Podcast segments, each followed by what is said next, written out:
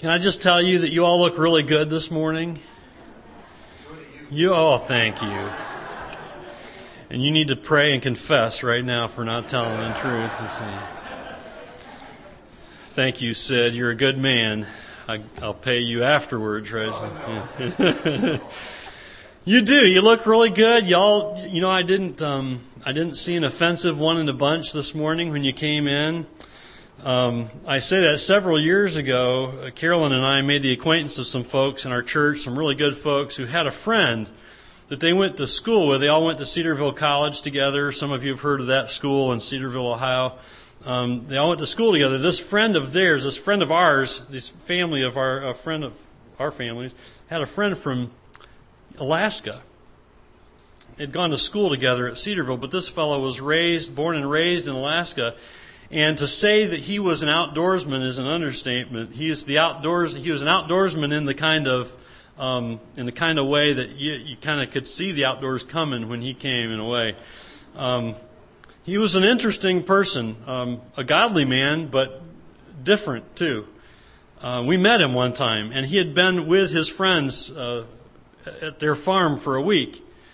He came from Alaska and just showed up and said, "I'm here to visit." I haven't seen you guys in forever, these friends of ours. And he came and stayed with them and brought nothing with him. No clothing or anything, just showed up. Said, I'm here for a week to help. And he helped on their farm. They had a farm, they had some horses, and he cleaned stalls all week and helped on their farm and did all kinds of things, the normal farm stuff, you know. Same change of clothes all week. They offered him something. No, no, that's all right. I'm okay.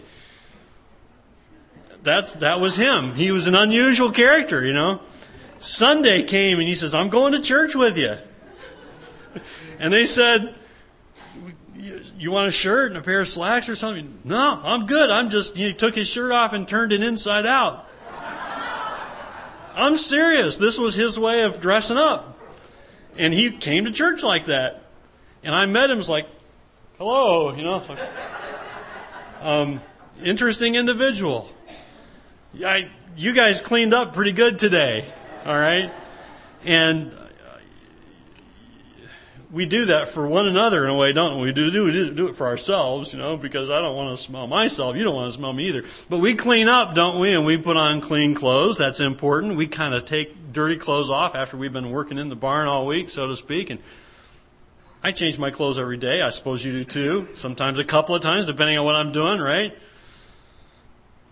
Couple of weeks ago, I think I told some of you about this. A couple of weeks ago, I was sitting there at my computer studying away, and I look up, and my two youngest boys came in. They're not here right now. I think they're down in junior church. They came in. I wish I'd have thought to bring their pictures.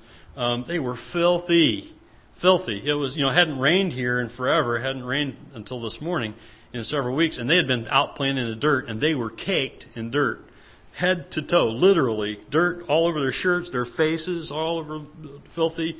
I got my camera really quick and said, "Stop! I want to take your picture." You know, took pictures. That's how I've matured as a parent. You know, they're my young, they're my youngest ones. As my old, if it had been Kevin or Taylor when they were that size, I'd have probably blown up. You know, what are you doing? You're filthy. You know.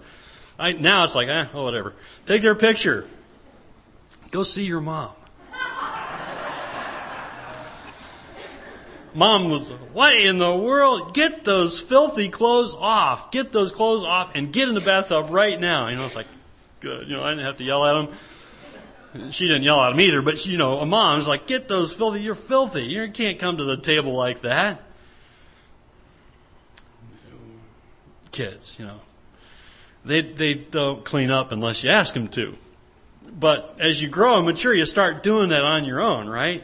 You start cleaning up your your exterior a little bit, you become aware of things that need to be clean, you know, and, and the, the fact that you need to have clean clothes on when you go out or go someplace so that you don't offend people. We're going there, Sid. You, you hear what Sid said? You got to clean up inside. Thanks, Sid. I let you speak. This is great. You guys could write this for me. That'd even better.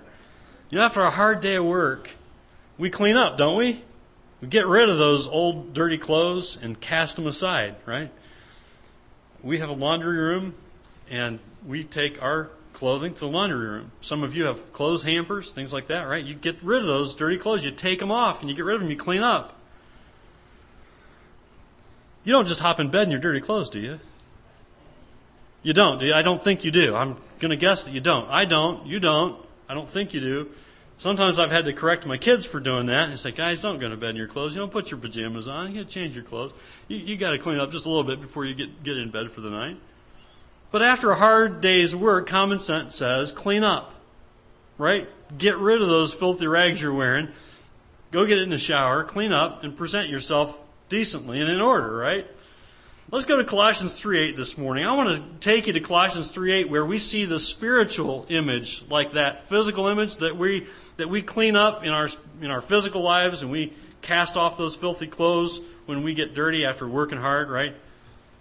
I want you to see the scriptural picture of that, the, the, the spiritual image of that likeness that Sid alluded to. Clean up the inside.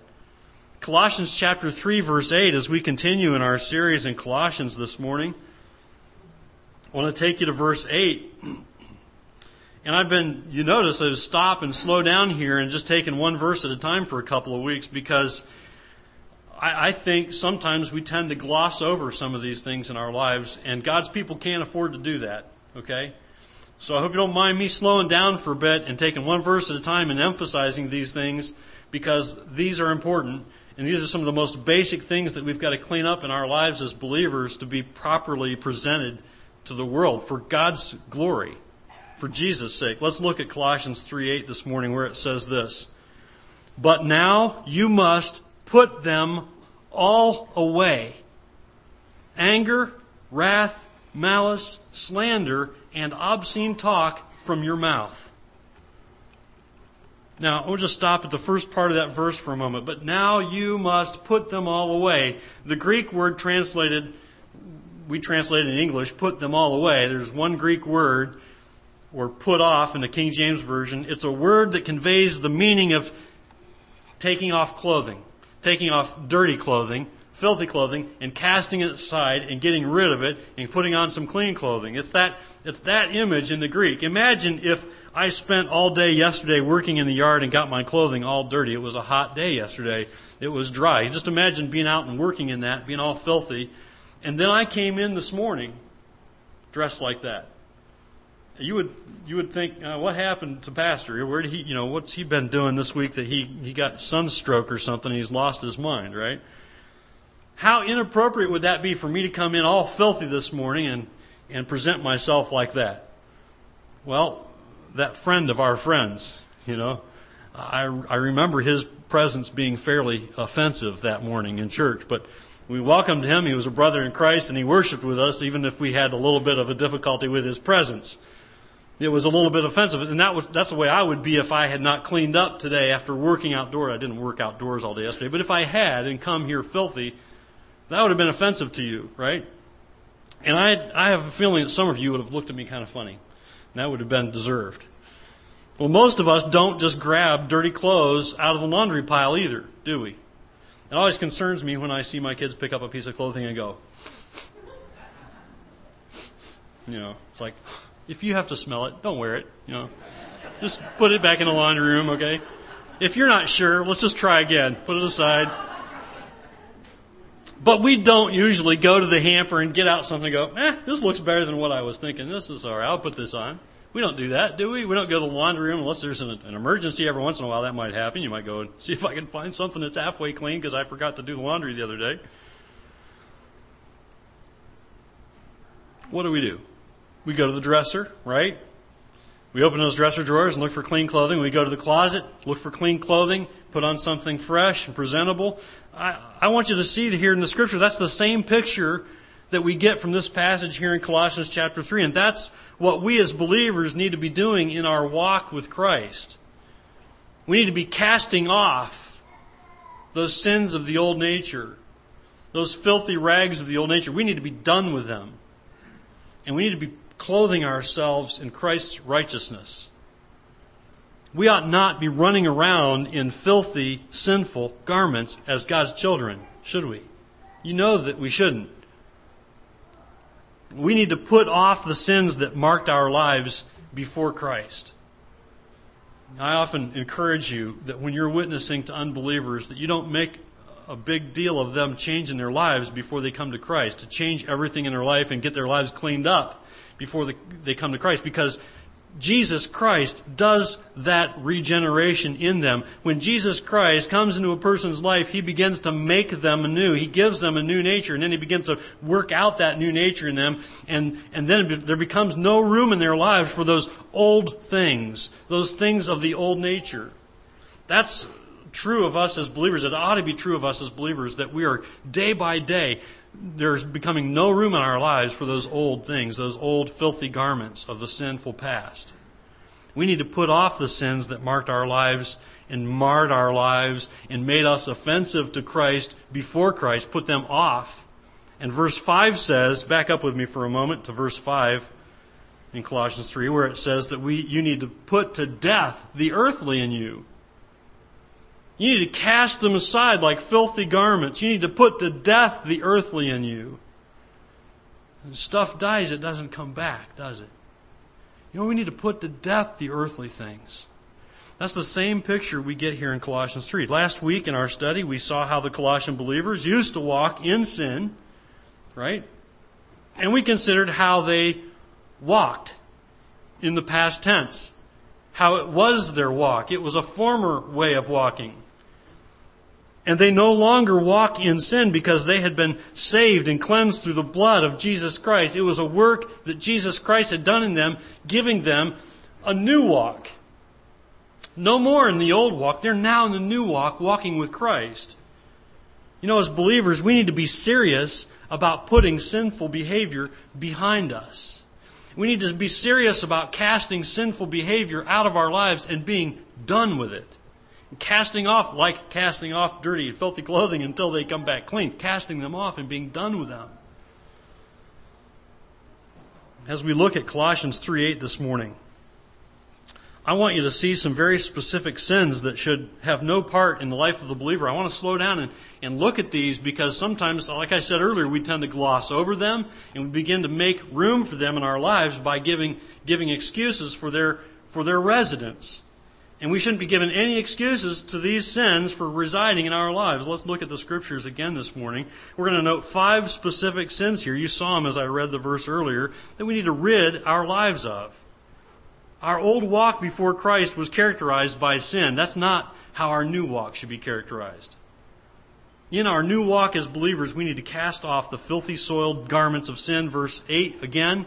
Look at it with me again. But now you must put them all away anger, wrath, malice, slander, and obscene talk from your mouth.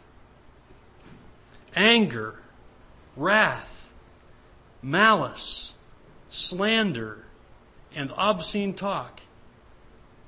These are all sins that Paul names that the Colossian believers, he challenges the Colossian believers to get these things out of your life. They should not be characteristic of followers of Jesus Christ. This applies to us today. This is for the church today. Just as much as it was for the Colossian believers then. God gave these words to us. These are for us today. Let me talk about anger for a moment because this is this is one that easily creeps into our lives, isn't it? And I know from experience it does. It easily creeps into our lives. Anger has been described as a deep, hateful, smoldering resentment and bitterness. That pretty much characterize it? Anger. A deep, hateful, smoldering resentment and bitterness. Anger is not to be part of the believer's life. Now I can just I know somebody's thinking, but but but wait a minute. Ephesians 4:26, be angry and not sin. What about that one? I'm glad you asked.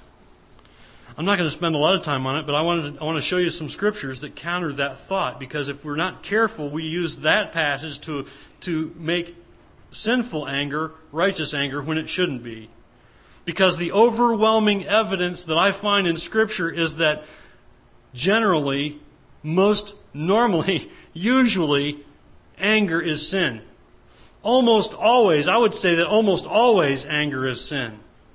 There might be times in your life when you see something going on in this society and your blood boils because that is just not right.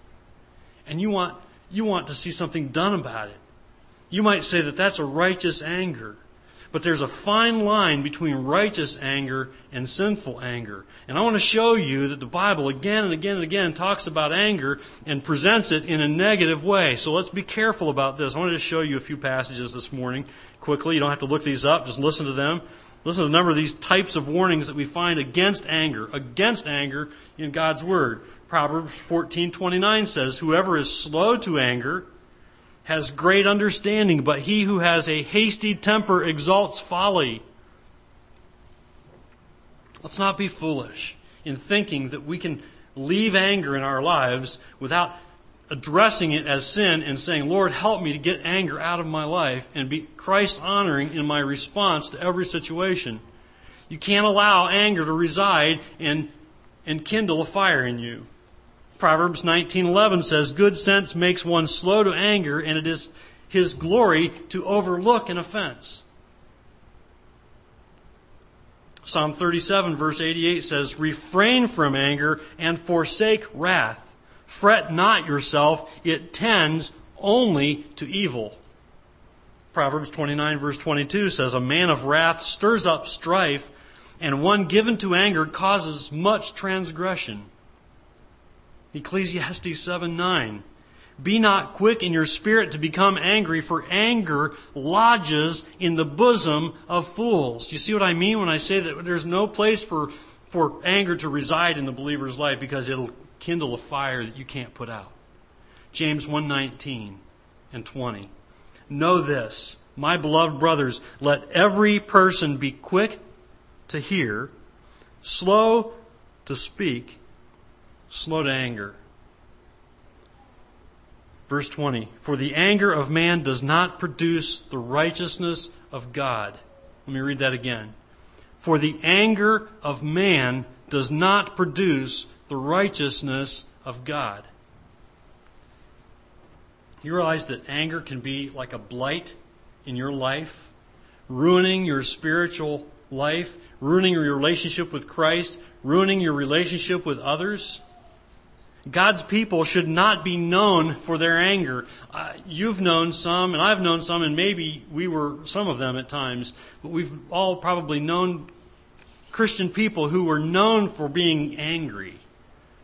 That should not be. We should not be known for our anger.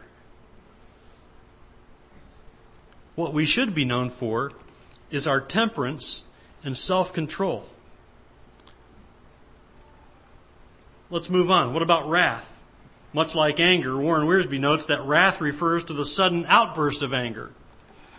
John MacArthur notes that the Greeks uh, likened it to a fire in straw, which flares up briefly and is gone. It's used to speak of those in the synagogue of Nazareth who exploded in anger upon hearing Jesus' teachings.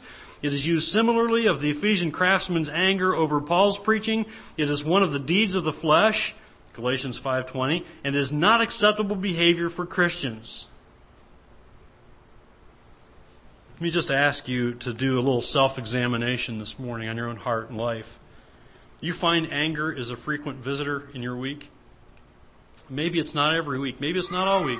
Do you find anger is a frequent visitor in your life and it comes out of nowhere and you can't seem to control it? If you find you're continually getting angry and you need to get the anger out of your life, you need to ask God to help you overcome the anger in your life. You need to confess it for the sin that it is and ask for the Holy Spirit's working presence to overcome that sin in your life. You know, if you're hot tempered, if you're given to outbursts of anger, you need to get that out of your life. God's people should not be known for their anger. A lady uh, once came to Billy Sunday and tried to rationalize her angry outburst to him. She said, "There's there's nothing wrong with with me losing my temper. I I, I just blow up and then it's all over." And Billy Sunday says, "So does a shotgun." So does a shotgun, and look at the damage that it does, right? I think that's a good illustration. I was thinking about hand grenades. Think about hand grenades, right? Anger's like a hand grenade, does all kinds of damage. And it's over. Anger and wrath are terribly damaging to our own spiritual lives. That ought to be preeminent in your thinking, first of all. Anger is terribly damaging to your own spiritual life. damaging to your family, terribly damaging to your family, terribly damaging to those that you deal with in your neighborhood, in the workplace, in the business, in, in the business world, terribly damaging to the church in the life of the believer. And when it resides in God's church, anger can tear churches apart. And if it doesn't tear it apart, it will stunt its growth and ruin its effectiveness in in the community for Jesus Christ. Anger, worst of all, harms the name of Jesus Christ. Anger, worst of all, ruins your testimony for Jesus Christ, to, to glorify Jesus Christ for who he is when anger is present in our lives and rules us and is characteristic of our lives. Paul also warns that believers ought to rid their lives of malice. Malice. J.B. Lightfoot defines malice as the vicious nature which is bent on doing harm to others. You know what? That sounds like it goes with anger. Kind of sounds like it goes with wrath, doesn't it? That's because it does. Malice. The vicious nature which is bent on doing harm to others. Wiersbe says malice is an attitude of ill will toward a person. If you have malice toward a person, we are sad when he is successful and we rejoice when he has trouble. You ever find yourself there? So it goes like this. So if we bear malice toward another individual instead of rejoicing with them when they rejoice and weeping with them when we re, when they weep, that's malice.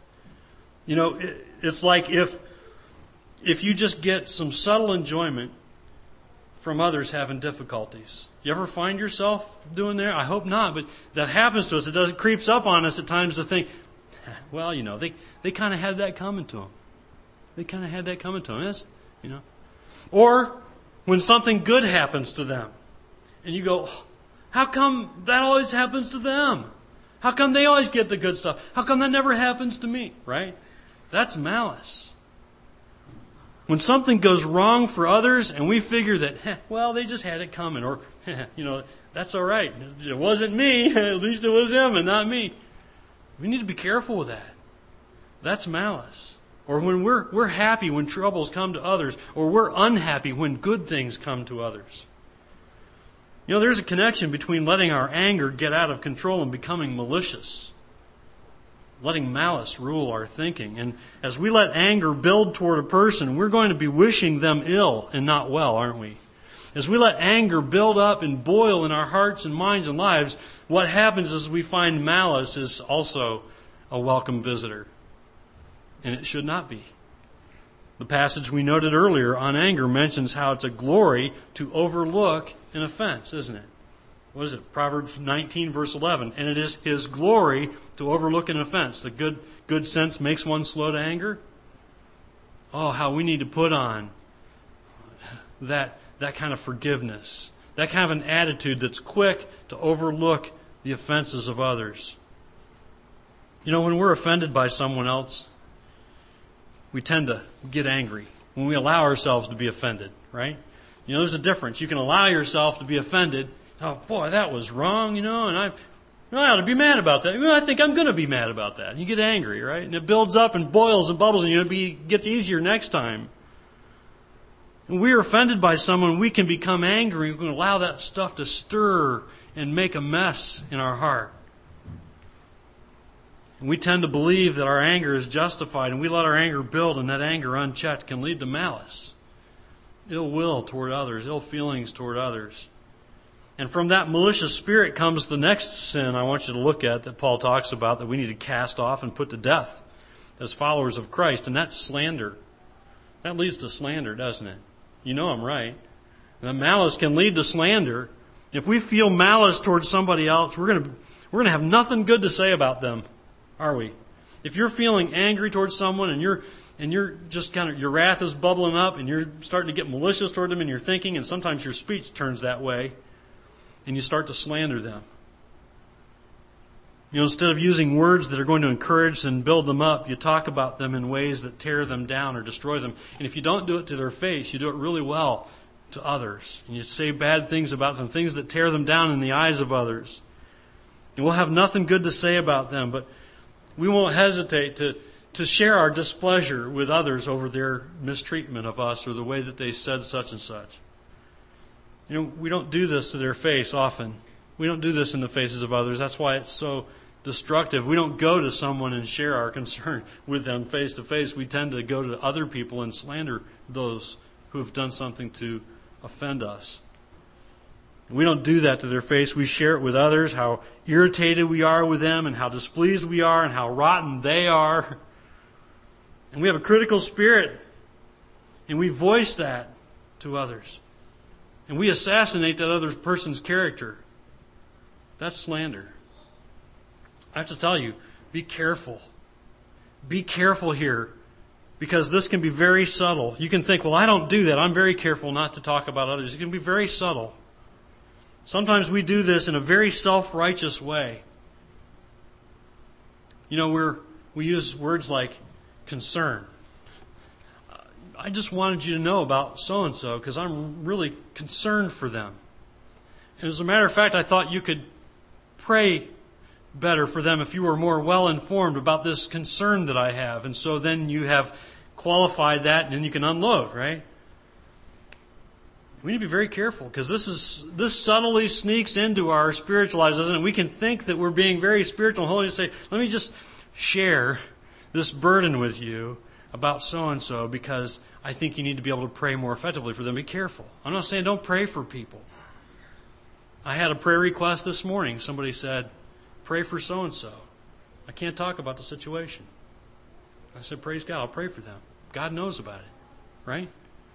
I can't talk about it. Pray for so and so. We need to do that, don't we? We need to we need to be careful that we don't make little of others, that we don't slander others by our concern, by our burden, right? we mask those as prayer requests. We do dishonor to prayer, to the name of Christ. You know, if, let me just make this point clear. If you, if you really care about someone, you're going to first of all want to pray for them. If someone has done something that might lead you to anger, and yet you instead say, I'm not going to get angry about that, I'm going to overlook an offense, I'm going to pray for them. That would be the appropriate response. And that's where we need to go, isn't it? We need to cast off the anger and the slander and the resentment and the wrath. And what we need to do is respond by being careful and quick to forgive others who do things that, that would make us angry if we let it, and pray for them. Because if you truly love God as you should, and you truly love people as you should, you're going to be quick to go to prayer for people that you love. You're going to pray for their needs and concerns and spiritual concerns. And then, after you've prayed for them, and you've asked God to help you to have the right attitude, then if you need to, if it's something you cannot overlook, then you go to that person face to face and you'll speak to that person one to one and lovingly share your concern with them and offer to pray with them and offer to assist them and help them.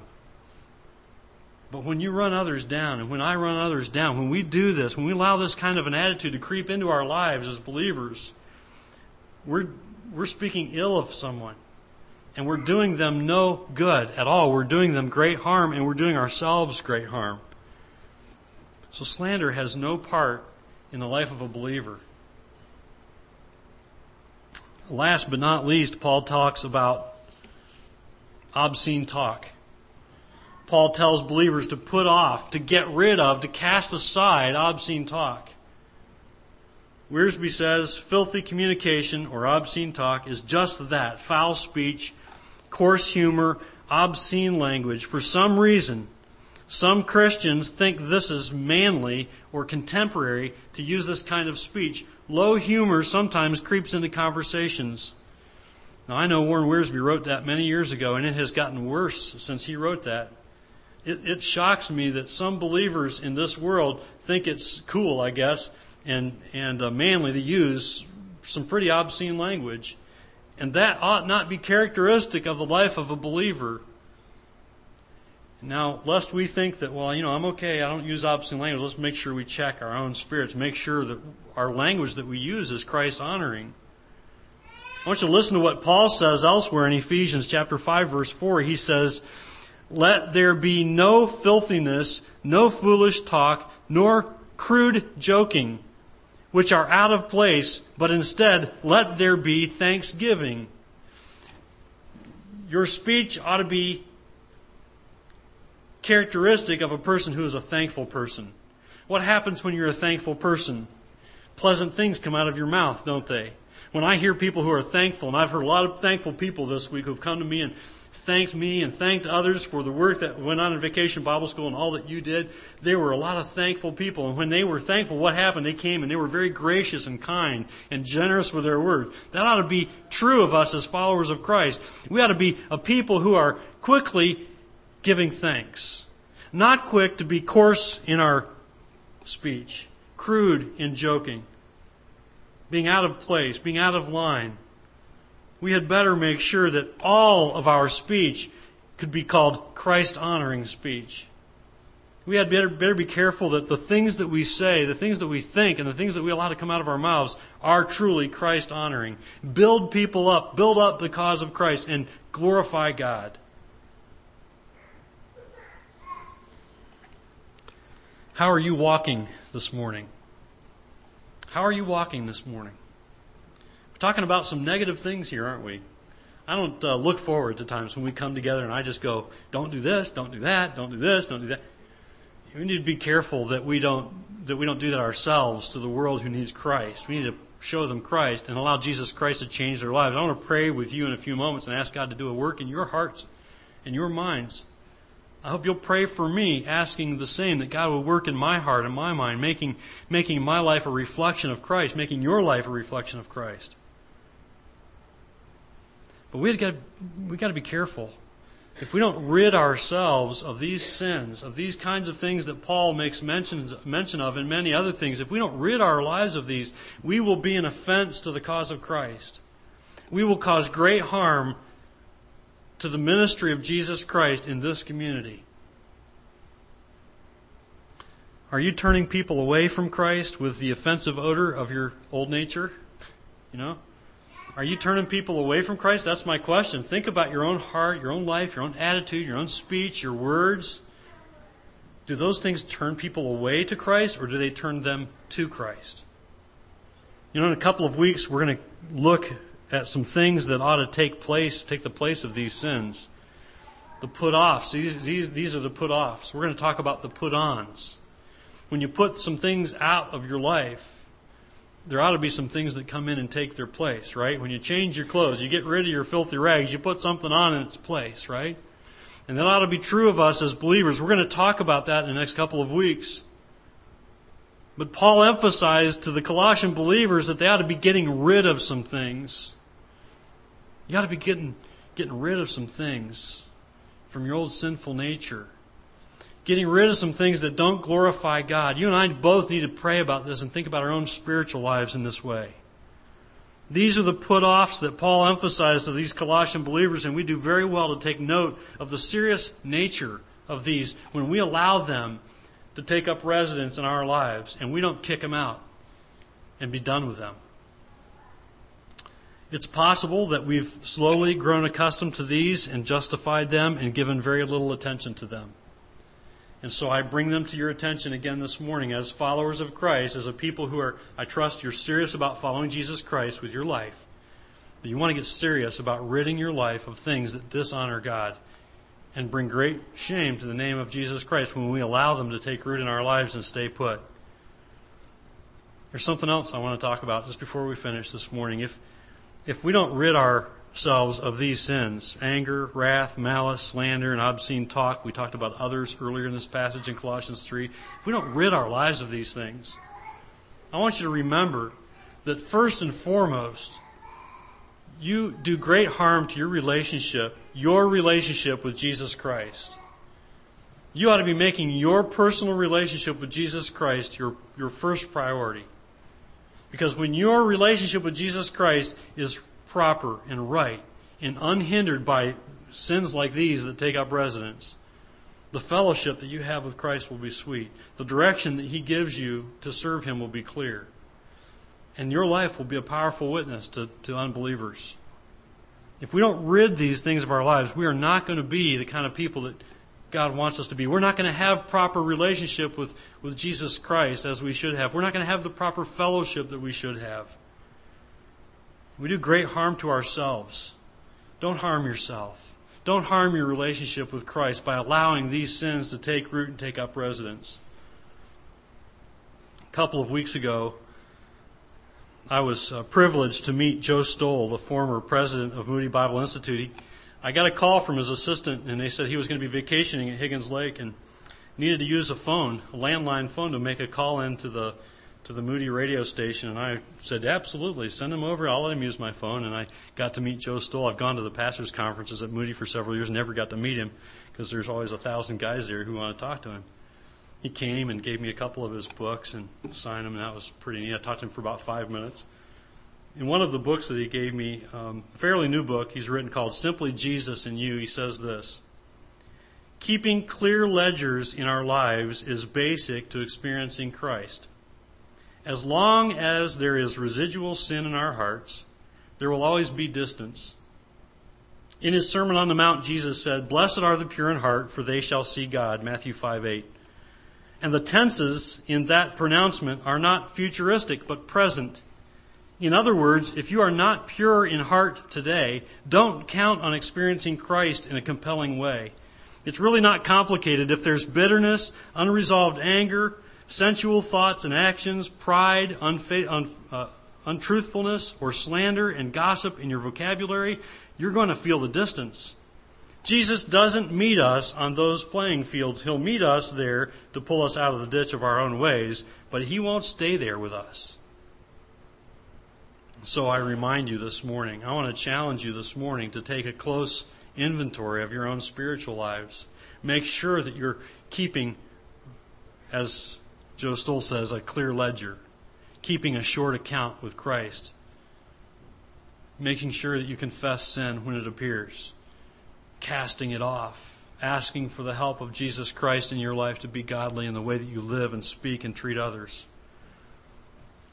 Children of God, this morning I want to address those of you who know Jesus Christ as your Lord and Savior. Let's confess our sins. Let's keep the, the, the ledgers clear, yes?